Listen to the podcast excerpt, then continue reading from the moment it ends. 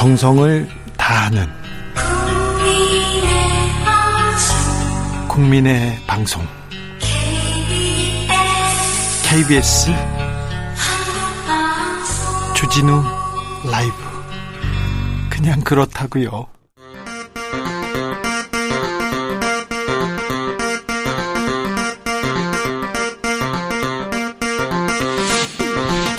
주진우 라이브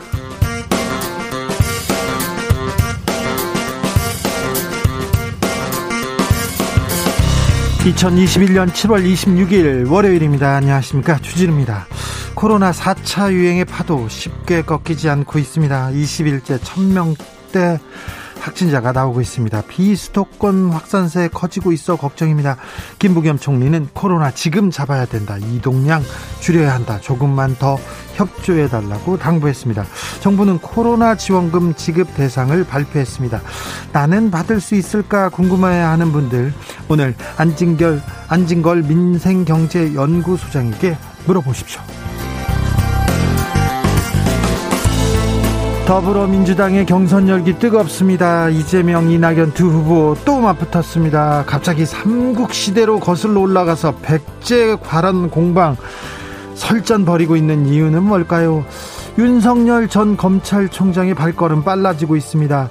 어제는 이준석 국민의힘 대표와 치맥 회동을 했습니다. 그리고 나서 손깍지 끼고 손깍지 끼고 걸었다고 하는데 무슨 얘기가 있었을까요? 윤석열 전 총장의 국민 캠프에 전격 합류한 김경진 전 의원과 캠프 분위기 이야기 나눠보겠습니다. 코로나 시국에 큰 기쁨, 용기 주셔서 감사합니다. 문재인 대통령이 도쿄올림픽 메달리스트에게 축하와 격려 보냈습니다.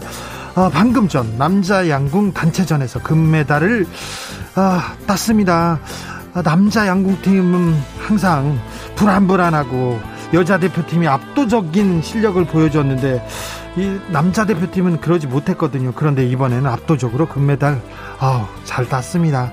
아, 그동안 양, 양궁 혼성팀 안산 김재덕 선수, 펜싱의 맏형 김정환 선수, 태권도의 장준, 유도의 안바울 선수 수고했습니다. 참 잘하셨습니다.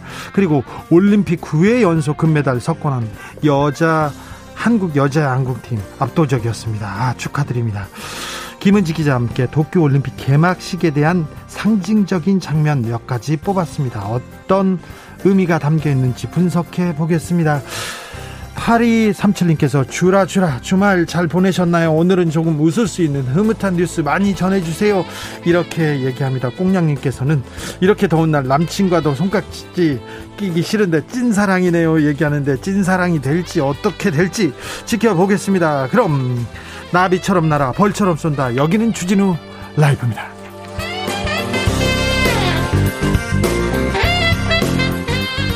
오늘도 자중자의 겸손하고 진정성 있게 여러분과 함께 하겠습니다. 코로나 지원금 지급 대상 발표됐습니다. 궁금한 점 많으시죠? 질문 보내주시면 저희가 모았다가 모아다 두었다가 안진걸 소장에게 물어보겠습니다. 궁금증 다 풀어드리겠습니다. 샵 9730 짧은 문자 50원 긴 문자는 100원입니다. 콩으로 보내시면 무료입니다.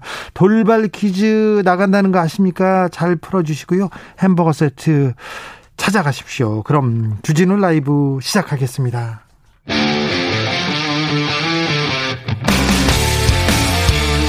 탐사보도 외길 인생 20년. 주 기자가 제일 싫어하는 것은?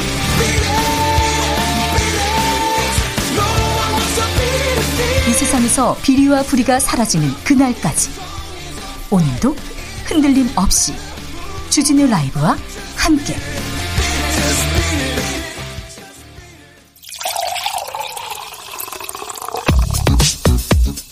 진짜 중요한 뉴스만 쭉 뽑아냈습니다. 주 라이브가 뽑은 오늘의 뉴스 주스. 정상근 기자 어서 오세요. 안녕하십니까. 아, 코로나 확진자 어떻게 됩니까? 오늘은 1,300명대네요. 네, 오늘 영시 기준 코로나19 신규 확진자 수는 1,318명이 나왔습니다. 어제보다는 169명 정도 줄었습니다만 그래도 주말인데 네, 월요일 발표된 확진자 기준으로는 가장 많았습니다. 네. 지난주 월요일이 1252명이었으니까 어, 한 100여 50여 명 정도 많아졌고요. 그래도 수도권은 확산세 꺾인 것 같습니다. 좀. 네, 수도권 확진자는 오늘 통계에 따르면 749명이 나왔는데 지난주는 811명이 나왔습니다. 어, 수도권 지역 발생 확진자 수가 700명대로 떨어진 것 자체도 어, 13일 만에 있는 일입니다. 그런데 걱정입니다. 네, 비수도권이 걱정입니다. 네. 비수도권 확진자가 515명이 나왔는데 일주일 전 그러니까 저번 주 월요일에는 300명대였습니다. 어, 크게 증가하고 있는데요. 이 비수도권 확진자 비율도 전체 확진자 대비 40%를 넘겼습니다.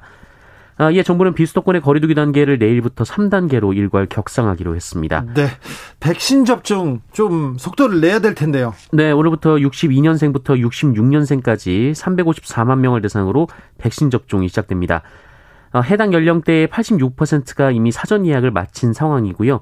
어, 이분들에게는 화이자 그리고 모더나 백신이 접종됩니다. 민주노총 집회를 두고 논란이 이어지고 있습니다. 일단 민주노총 확진자는 집회에서 감염된 건 아닌 것 같아요. 네, 이달 초 민주노총 집회에 참가한 뒤 코로나19 확진 판정을 받은 3명이 있었습니다. 어, 그런데 역학조사 결과 이 3명은 집회가 아니라 다른 경로로 감염이 된 것으로 분석됐습니다. 네. 어, 지난 7일 저녁에 함께 음식점에서 식사를 했고 당시 같은 식당에 어, 선행 감염자 2명이 별도로 방문해서 같은 공간에 1시간 이상 체류했다라고 합니다.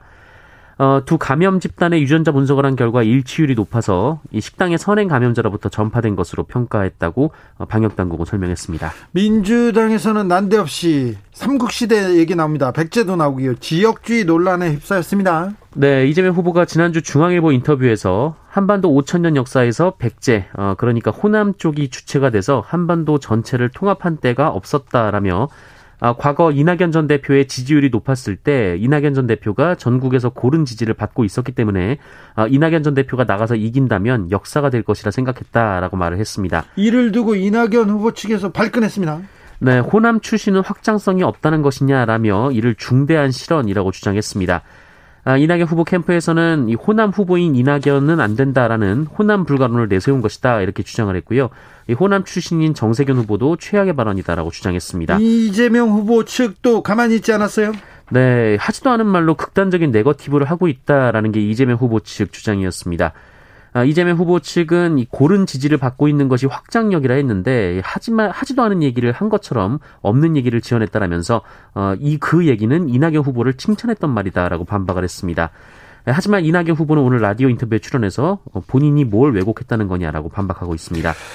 자, 지역주의 얘기가 나오고 좀 거칠어지고 있습니다. 계속 이준석 국민의힘 대표 윤석열 전 검찰총장이 만나서 치맥 회동을 했어요. 네, 어제 두 사람이 만났습니다. 한 시간 반 동안 만나서 치맥을 함께 했다고 하는데요. 어, 이후에 이준석 대표는 윤석열 전 총장의 입당 문제에 대해 구체적으로 언급을 하진 않았지만 불확실성의 거의 절반 이상을 제거했다라며 당원들과 지지자들이 안심하셔도 될 것 같다라는 말을 했습니다. 그런데 끝나고 나서 걸었습니다. 같이 손깍지 끼고 걸었어요? 네, 같이 손잡고 걸었습니다. 손을 잡고요? 네네. 아이, 부끄러워라. 아, 그리, 그런데 이후에 이제 연합뉴스에서 그 네. 윤석열 전 총장이 한 8월 10일 전으로 입당할 것이다 이런 보도를 했습니다. 이 국민의힘 측에서 나온 보도인데요. 네. 어, 그런데 이에 대해 윤석열 후보 측은 윤석열 전 총장은 특정 시기를 언급한 적이 없다라며 어, 이준석 대표를 만나자마자 다음 날에 이런 얘기가 나오는 건 좀 아닌 것 같다며 불쾌감도 보였다고 합니다. 신경전은 계속되고 있습니다. 네. 손잡고 걸었어요? 네, 손잡고 걸었습니다. 어, 정상근 기자, 우리끼리는 그러지 맙시다. 아, 그럴 일은 없습니다. 그렇죠. 네. 절대 없죠. 절대 없습니다. 네, 사이가 좋아도 손잡고 걷는 거는 아무튼 네 사진 찍기용이겠죠. 윤석열 전 총장 측에서 캠프를 구성하고 있습니다. 근데 발표 나자마자 국민의힘에서 좀 불쾌한 것 같아요. 뭐 징계하느니 마느니 말이 많습니다. 네, 윤석열 전 총장은 어제 이 대선 캠프 합류 인사들을 공개했는데요. 이 국민의힘 소속의 박민식, 신지호, 이두아, 이학재 전 의원이 이름을 올렸고 민주당과 국민의당에 몸담았던 김경진 전 의원도 있었습니다. 아, 이미 앞서 합류한 김영환 전 의원을 포함해서 총 6명의 전직 의원이 윤석열 후보 캠프에 합류했습니다. 그런데요. 아, 국민의힘에서 논란이 되고 있습니다. 예, 지난 19일에 그 이준석 지도부는 현역 의원과 당협위원장의 경우 아, 당 소속의 대선 주자 캠프에서만 활동하도록 허용했기 때문입니다. 그렇죠. 어, 이번에 합류된 인사 중에는 당협위원장들이 있습니다. 예. 아, 이에 국민의힘은 이 당협위원장들에 대한 징계를 검토하고 있고요. 또 이준석 대표도 자신의 SNS에 불쾌감을 표했습니다. 이 최재형 전 감사원장 측도 이 윤석열 전 총장을 향해서 비겁하다라고 나를 세웠는데요.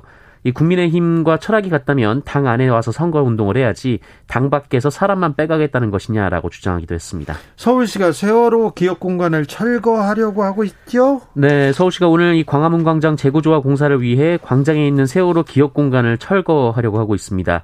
어, 오늘이 철거 시한이었는데요. 어, 이에 유족들이 반발하면서 양측이 충돌할 우려도 나오고 있었는데 어, 일단 오늘 오전에 이 서울시 총무과장이 두 차례 이 철거 관련 협조 공문을 들고 기업 공간을 방문했습니다만 어, 유족 측이 면담을 거부하고 있는 상황입니다.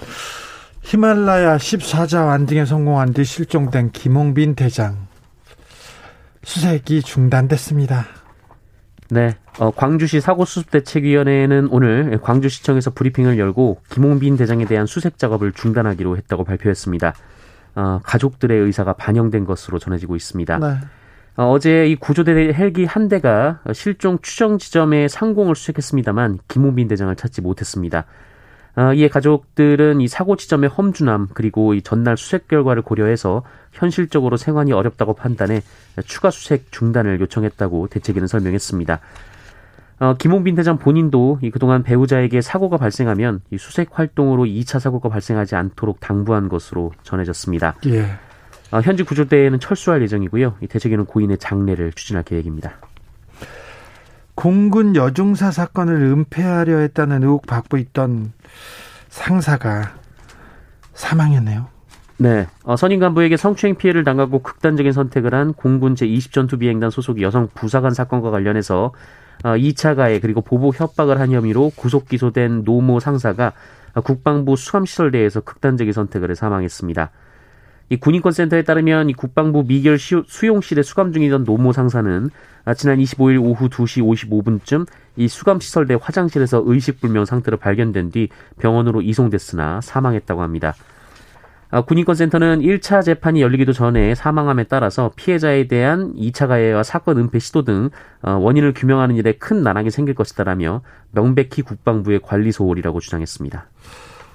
어, 40대 남성들의 신상이 공개됐는데 어떤 일이죠?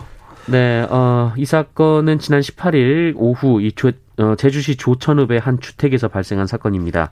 이 과거 연인 관계였던 여성과 관계가 틀어지자 어, 이에 앙심을 품은 40대 남성이 어, 이 여성의 중학생 아들을 참혹하게 살해한 사건입니다. 공범이 있었고요. 이 공범도 40대 남성입니다.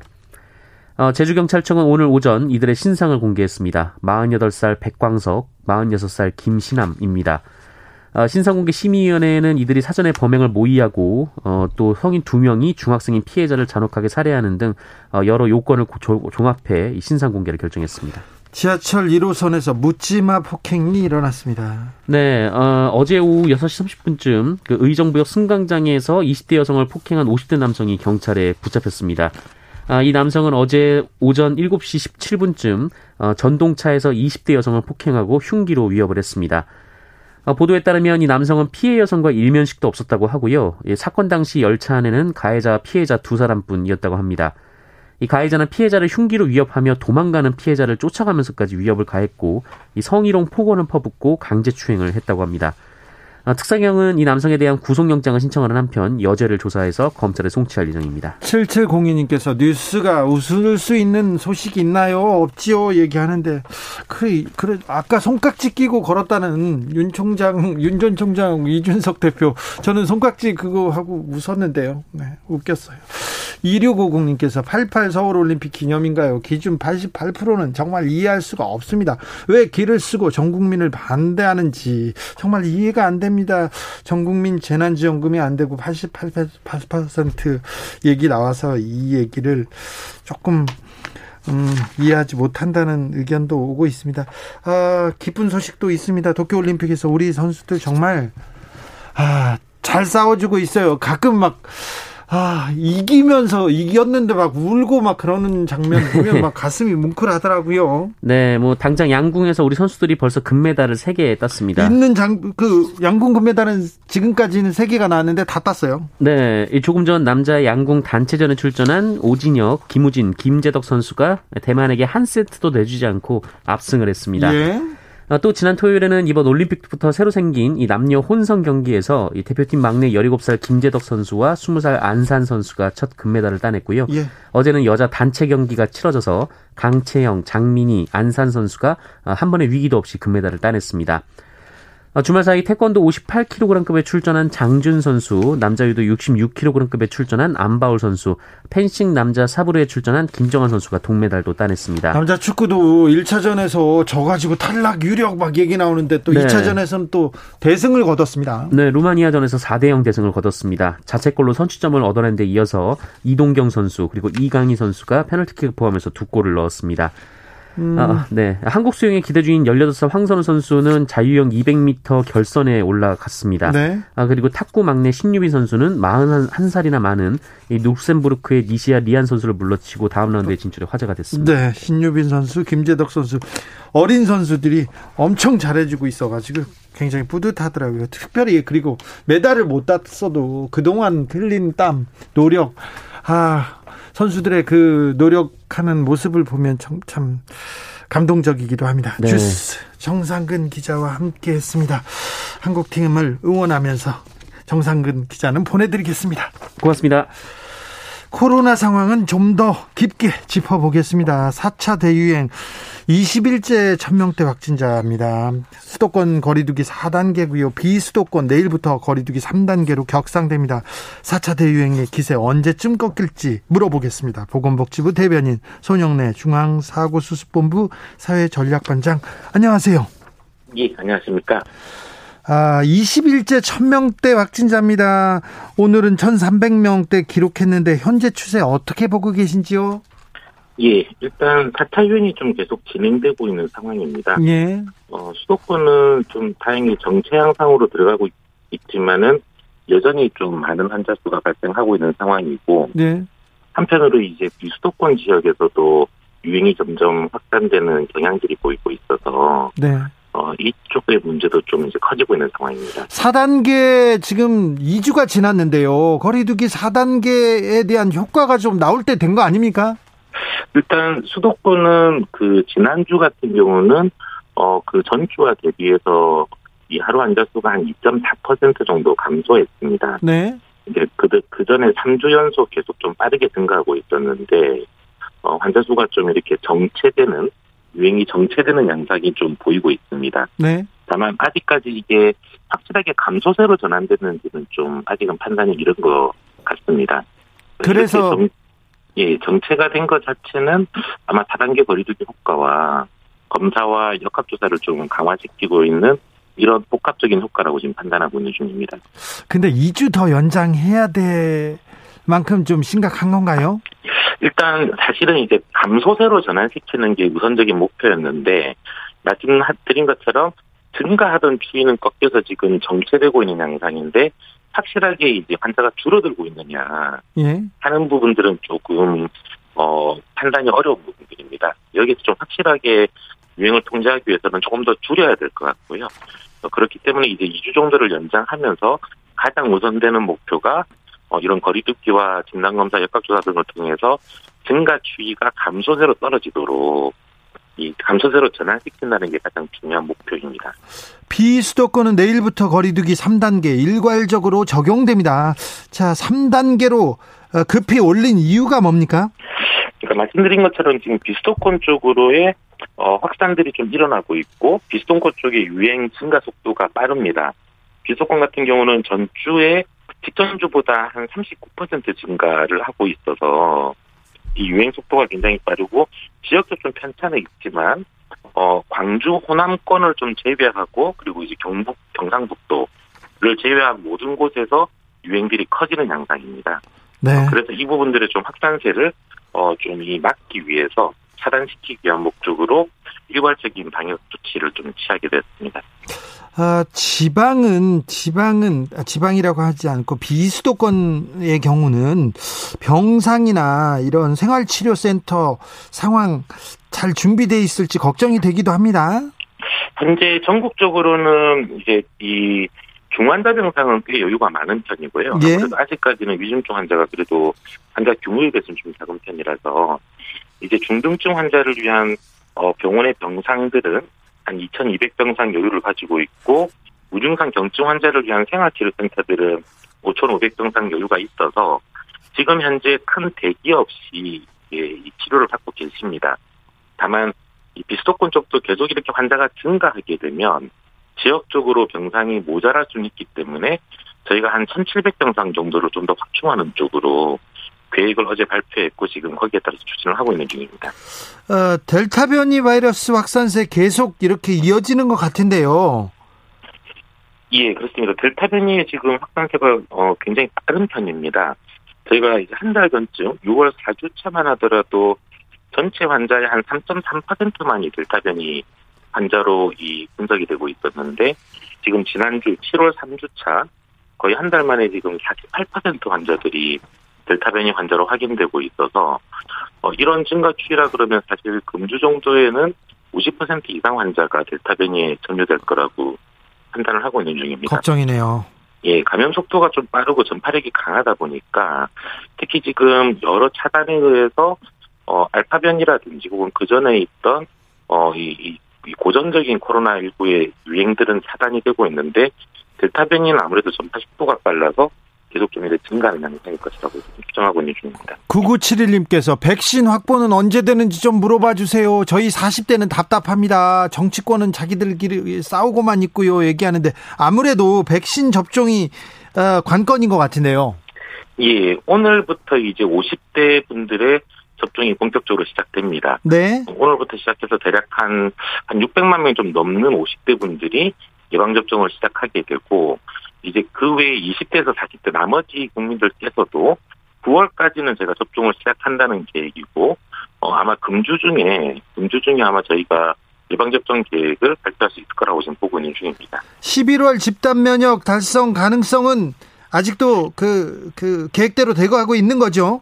예, 지금 11월까지 전체 인구 70%에 대한 어, 이 2차 접종까지 접종 완료를 다 하겠다는 계획이라 그 계획은 지금 차제로 진행할 거라고 지금 판단하고 있습니다. 그러니까 늦게 맞기 시작하는 20대, 40대도 11월 전까지는 2차까지 다 끝난다는 거죠? 예, 지금 화이자 모더나를 저희가 이제 2차 접종 간격을 좀 4주로 통합해버렸는데, 네. 그러니까 이 9월까지 1차 접종을 하시게 되면, 어, 4주 이내, 4주째 무조건 2차 접종을 하시게 되기 때문에, 네. 어, 그런 스케줄대로 쭉 진행한다 그러면은 11월까지는 전체 국민의 70% 이상은 접종을 하- 완료하실 수 있을 것입니다. 네.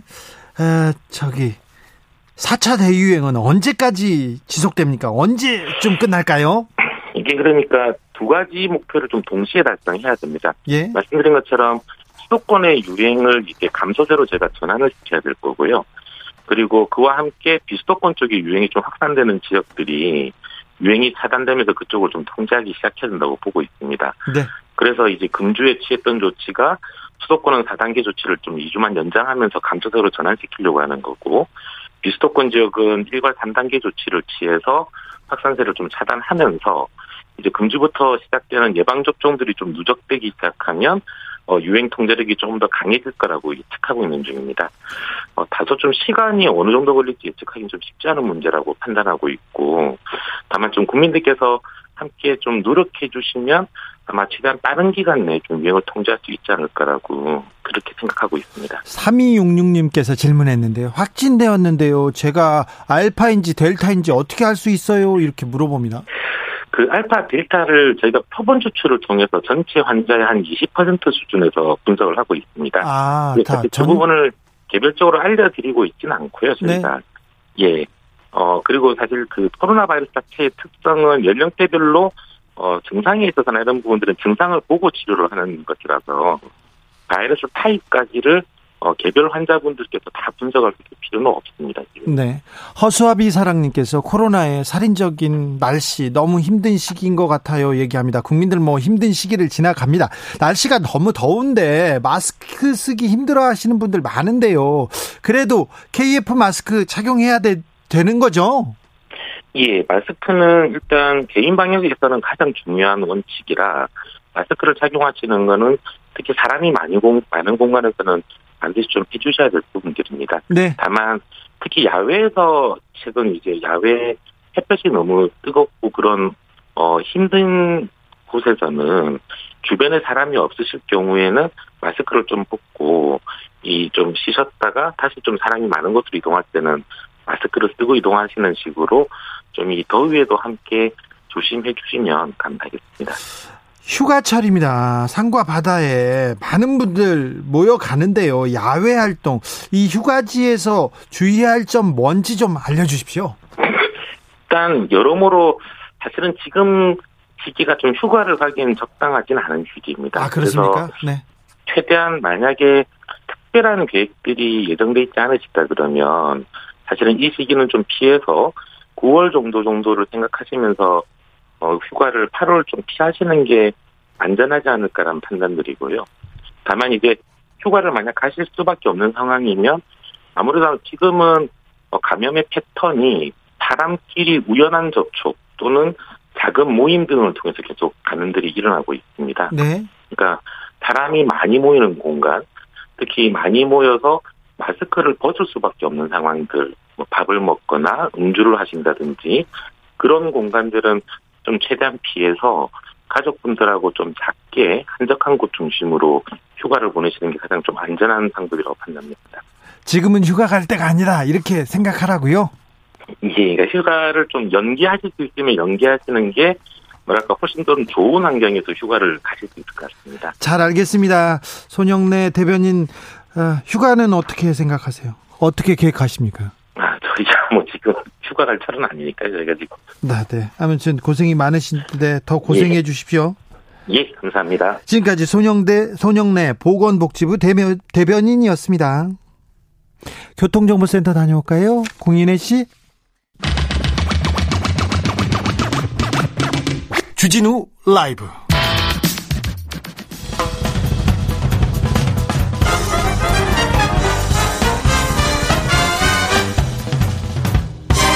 훅 인터뷰. 모두를 위한 모두를 향한 모두의 궁금증 훅 인터뷰 윤석열 전 검찰총장의 국민 캠프가 전격 출범했습니다. 국민의힘 소속 인사들 대거 합류했고요. 김종인 비대위원 주변 사람들 많이 보입니다. 국민의힘 내부에서는 징계 이야기도 나오고 있는데요. 윤석열 전 총장이 어떤 생각으로 국민 캠프 이렇게 전격적으로 출범했는지 한번 물어보겠습니다. 국민 캠프에 합류한 스카이오종이죠. 김경진 전 의원. 안녕하세요.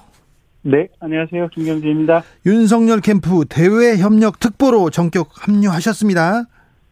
네. 어떻게 이렇게 합류하게 되셨어요? 어, 대략 한 8, 9일 전쯤에 저한테 전화를 주셨고요. 윤석열 전 총장이요? 예, 예. 직접. 네. 직접. 네. 그래서 통화했고 이제 당시 말씀하시는 취지는 어, 어쨌든 지금 현재 운영하고 있는 캠프가 좀 부족하고 또 밖에서 쓴소리라든지 이런 부분들 좀 정리해서 본인에게 좀 전달을 해주고 그다음에 중도나 진보 진영 사람들과 이렇게 많은 좀 교감이나 네트워크를 좀 넓힐 수 있는 사람이 필요한데 김경진 변호사께서 이 역할을 좀 해주시면 어떻겠냐라고 말씀하셔서 네. 제가 이렇게 그 열심히 하고 싶다라고 하는 취지로 말씀드렸고 최종적으로 한 3, 4일 전쯤에 이렇게 결정이 됐습니다. 네. 이렇게 합류하게 됐습니다.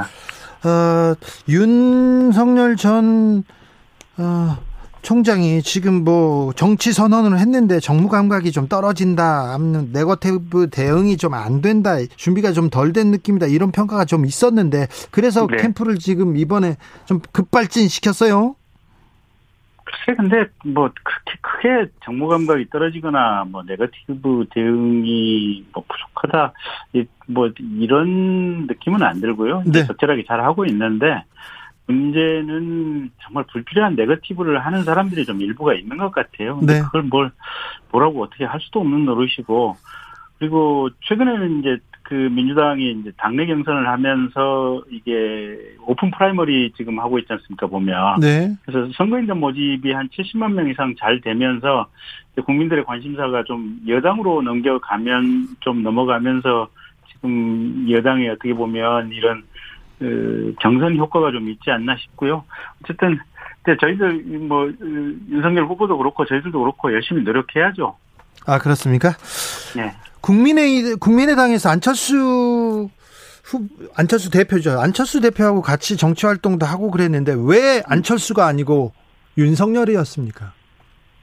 그거는 지금 5년 전 얘기고요. 네. 어, 제가 그때 그러니까 이제 주진우 앵커 진행하고 있는 이 프로그램에도 제가 여러 번 나갔지 않습니까? 네. 보면 네. 이제 그러면서 뭐 김남국 의원하고도 입씨름을 많이 하고 이랬었는데 이게 최근 문재인 정부 들어와 가지고 저도 이제 박근혜 정부 때 이게 뭐 탄핵하자 뭐 이러면서 촛불 들고 이랬었는데 문재인 정부 들어와서 너무 법치와 상식이 많이 파괴된 것 같아요. 그래서 이게 아니 당장에 엊그제 김경수 지사 이, 이 대법원에서 유죄 판결 난 걸 가지고도 뭐 TBS 김어준 씨도 그렇고 또 민주당의 많은 대선 후보들도 뭐 안타깝다. 그분이 그럴 리가 없다.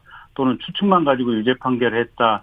세상에 대통령을 하겠다고 하시는 민주당의 주자들조차 그런 말씀을 하시는 걸 보면 지금 현재 민주당이나 문재인 정부가 대단히 어떻게 보면 헌법에 대한 최소한의 상식적인 어떤 존중도 안 되고 있다라고 하는 것이 이제 제 생각이고요. 아니, 거기서, 거기서 김어준이 왜 나와요?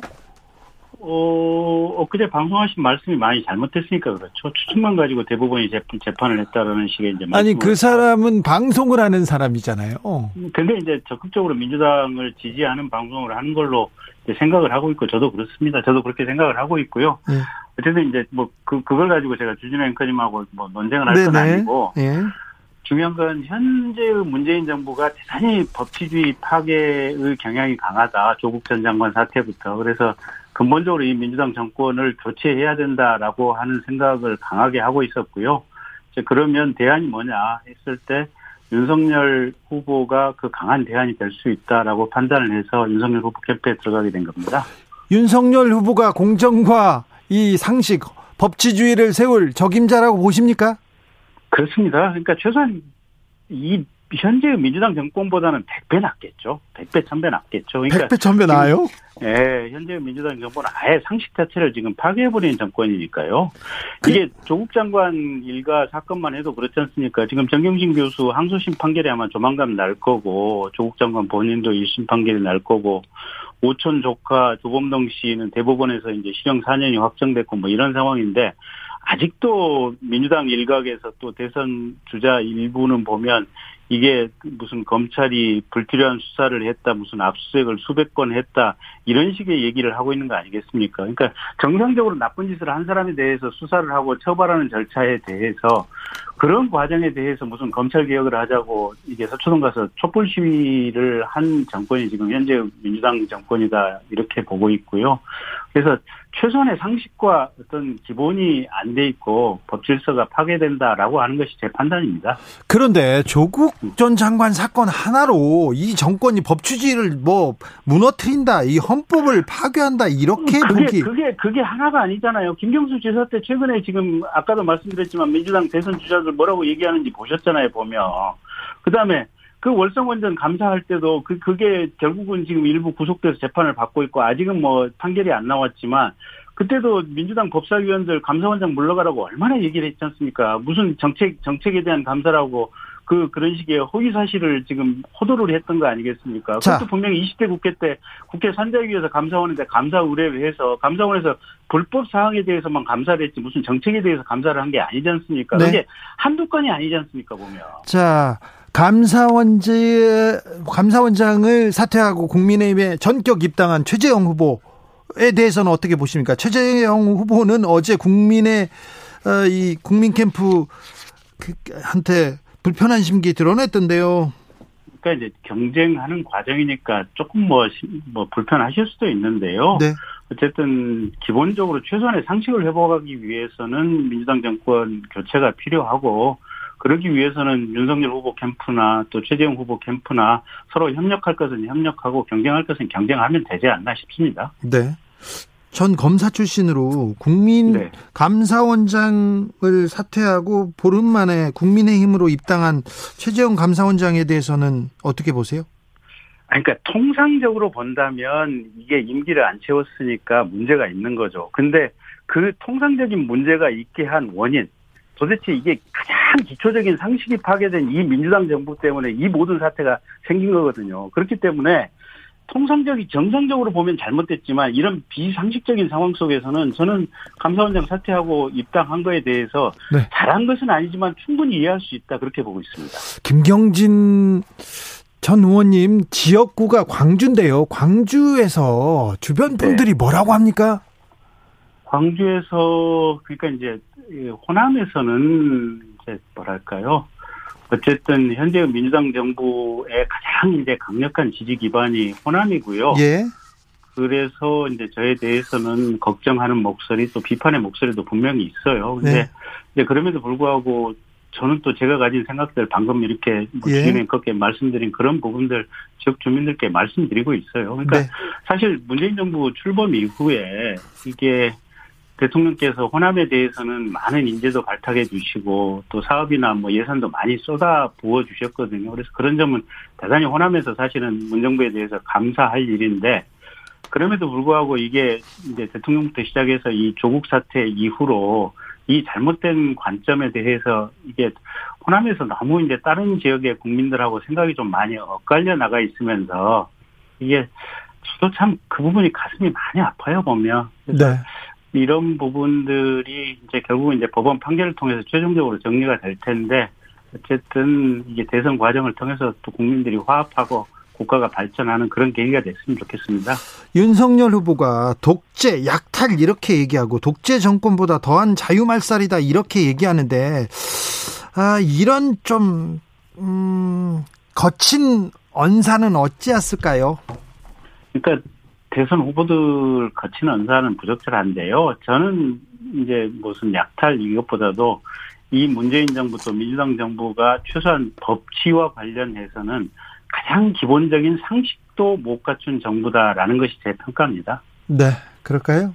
여기까지 들을까요? 더 할 말 있으세요? 더 할 말은 없고요. 네, 캠프. 께서도 음. 많이 불편하시죠? 아니, 아니요. 캠프 분위기는 어떻습니까? 어, 열심히 잘 해보자라고 하는 것이 지금 캠프 분위기고요. 새로 들어온 분들하고도 분위기가 좋습니까? 뭐 다 같이 합심해서 이렇게 노력하자고 하는 이제 건설적인 분위기고요. 예. 오늘 아마 이제 어, 후원금 모집을 시작을 했는데 첫날 큰 아마 뭐 이렇게 20억 가까이 모였다고 하는 것 같아요. 그러니까 그만큼 국민들의 지금 현재 문재인 정부를 좀 바꿔보자라고 하는 열망이 뜨거운 것이 아닌가 그렇게 네. 보고 있습니다. 네, 지금까지 윤석열 캠프의 대외 협력 특보 김경진 전 의원이었습니다. 감사합니다. 네, 감사합니다.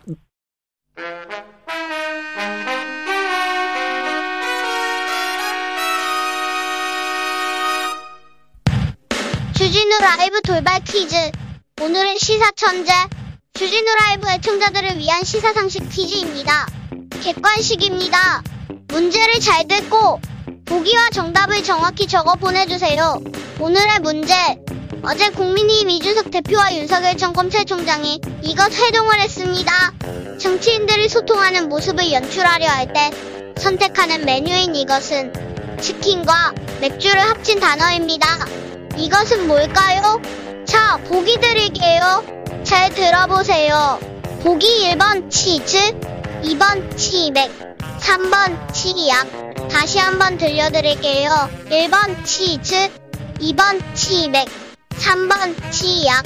샵9730 짧은 문자 50원 긴 문자는 100원입니다. 지금부터 정답 보내주시는 분들 중 추첨을 통해 햄버거 세트 모바일 쿠폰 드리겠습니다. 주진우 라이브 돌발 퀴즈. 내일 또 만나요.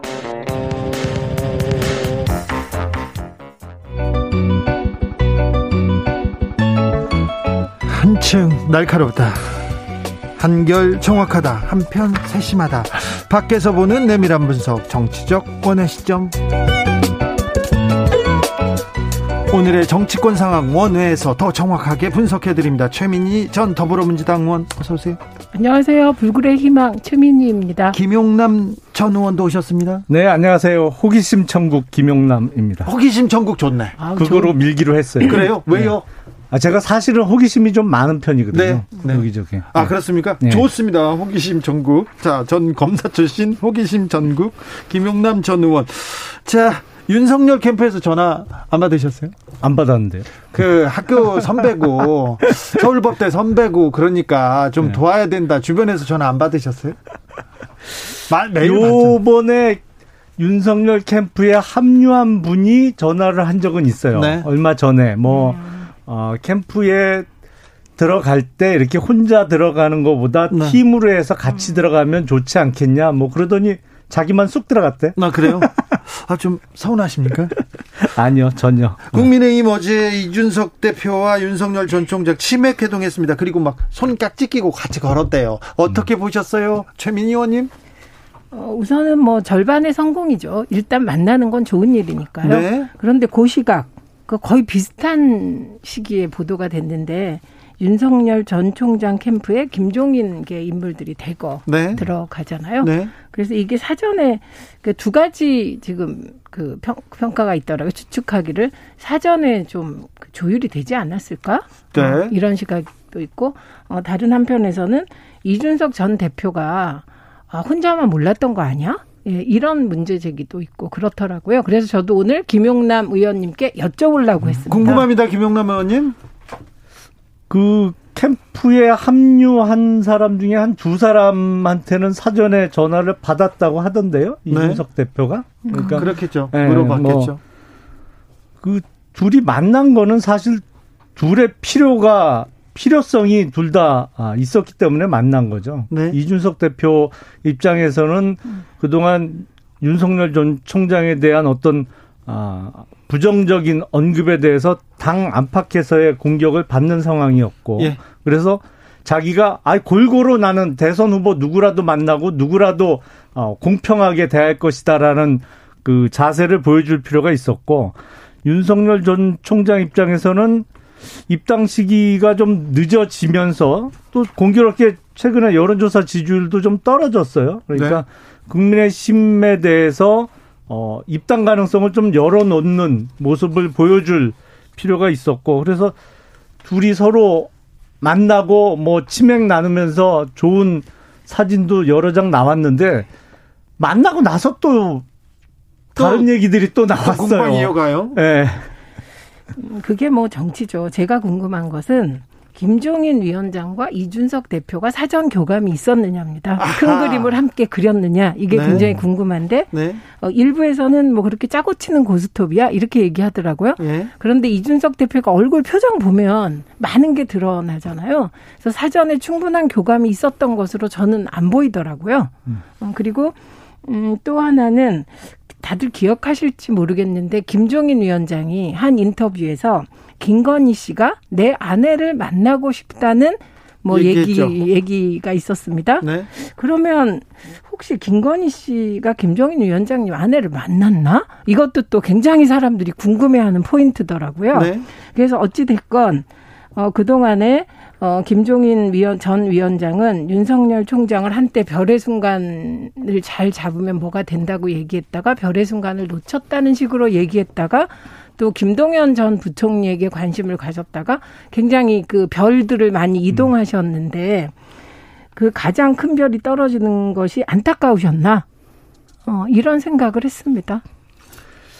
김종인 전 위원장은 제가 보기엔 뭐랄까요, 어, 표현은 좀 그렇습니다만 뒷방 노인분이 되기가 엄청나게 싫어하는 분 같아요. 네네. 그러니까 이번 대선에 끊임없이 자기의 어떤 영향력을 좀 아, 과시하고 싶어 하고 선거 때마다 그랬는데 이번 대선은 더욱, 더더욱 네, 그렇습니다. 더군, 더군다나 뭐 이제 결정적으로 어, 소위 자기의 낙점을 받는 사람이 최종적인 당의 후보도 되고 어뭐 본선에서 이기길 원하는 소위 킹메이커로서의 그 네. 그런 모습을 끊임없이 보여주고 싶어하는 그 본심 때문에 뭐 어떻게 보면 뭐 아니 이 사람을 좋아하는 거야 저 사람을 좋아하는 거야 이게 헷갈릴 정도로 좀 왔다 갔다 하는 그런 모습으로 비춰질 수도 있는데 이번에 윤석열 전 총장 캠프에 합류한 사람들이 소위 얘기하는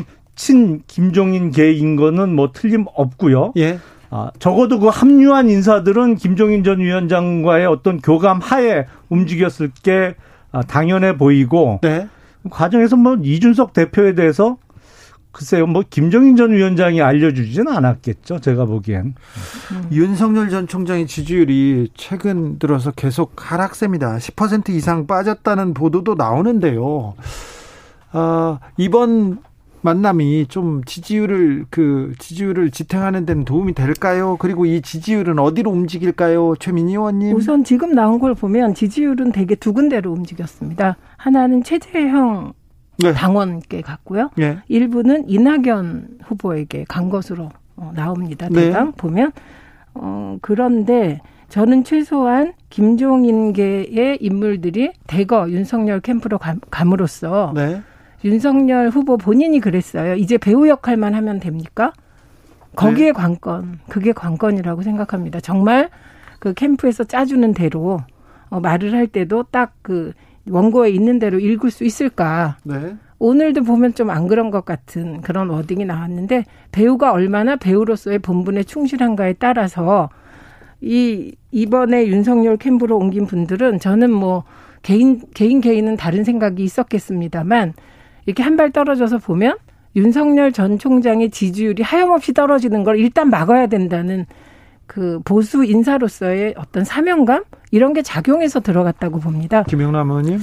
뭐 사랑도 움직이고 네. 지지율도 움직이고 그게 한결같을 수야 없겠죠. 뭐 지지율이 올라갈 때도 있고 내려갈 때도 있고 그런 건데 이번 어 이준석 대표와 윤석열 전 총장의 만남이 일시적인 어떤 어 국민의당에 입당할 수 있는 가능성을 한 번 더 확인해 주면서 지지율을 잠시 어, 묶어두는 효과는 있을지 모르겠습니다만 제가 보기엔 제가 보기엔 입당 8월 달에 과연 이루어질까 싶거든요. 네. 쉽지 근데, 않겠죠.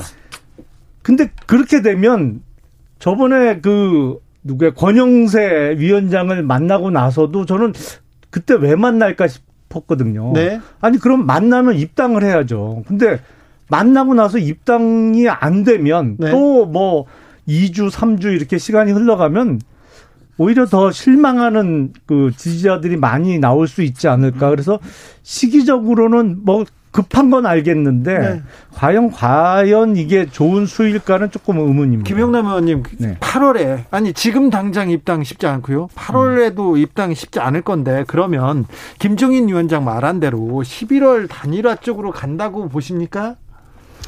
그거는 대단한 모험수죠, 사실은. 그래요. 아, 모험수죠. 그거는 아 11월 정도면은 지금 국민의힘 당원 당규에 의하면 당 후보가 제 기억에는 아마 120일 전까지는 정해져야 되거든요. 네. 대선. 네. 그러면 11월 초순이면 정해져야 되잖아요. 네. 당 후보가 된 다음에 이제 그러면 그야말로 여론조사 단일화로 단일화, 네. 일합을 겨뤄야 되는데 국민의힘 후보가 누가 될지는 모르겠습니다만 당 후보와 당 외곽에 있는 무소속 후보가 단일화해서 무소속 후보가 이긴다? 그건 장담하기 어렵죠. 김종인 위원장 그렇게 보고 있지 않습니까? 그때 단일화에 대해서 그리고 이게 주로 여론조사 외에 방식이 없잖아요. 네. 근데 이 여론조사에 대한 불신이 굉장히 크잖아요. 예. 예를 들면 국민의힘의 강력한 후보 중에 한 분이 홍준표 후보세요. 네. 근데 홍준표 의원은 여론조사 기관을 없애겠다 비슷한 말을 지난 대선 과정에서 네. 하신 적도 있단 말이죠. 그러니까 저는 음, 물론 11월 단일화의 결정은 뭐가 하느냐? 그 시기에 윤석열 후보 지지율이 할 거다. 네. 그때도 윤석열 후보가 국민의힘 후보보다 높은 지지율을 유지한다. 월등한 지지율이야죠. 아니면 이게 한 10% 이하로 떨어졌다면 그땐 사실 단일화를 할 이유가 국힘에는 없, 국민의힘에는 없는 것이거든요. 네. 그래서 변수가 많습니다. 그런데 8월 10일이라는 입당 날짜가 나왔잖아요. 네. 누가 흘렸는지 저는 굉장히 궁금한 게 그건 들어오지 말라는 메시지와 같아요. 그러면 당연히 8월 10일을 콕 찍어서 입당 날짜 얘기가 나오니까 윤석열 후보 캠프에서는 부인하게 되거든요. 네. 근데 부인하고 갑자기 들어가면 이건 일반 정치인들은 그렇게 해도 되지만 윤석열 후보는 사실 본인이 공정과 원칙, 법 이런 건데 말 바꾸기를 순간 하기도 어려운 처지거든요. 그래서 저는 묻고 싶은 게 정말 이준석 대표는 윤석열 전 총장을 국민의힘에 입당시킬 생각이 있는 것인가? 질문하고 싶습니다. 7617님도 이 정도 입당 안 하는 거 보면 입당하기 싫은 거 아닐까요? 얘기합니다. 8월 10일 입당은 좀 쉽지 않죠?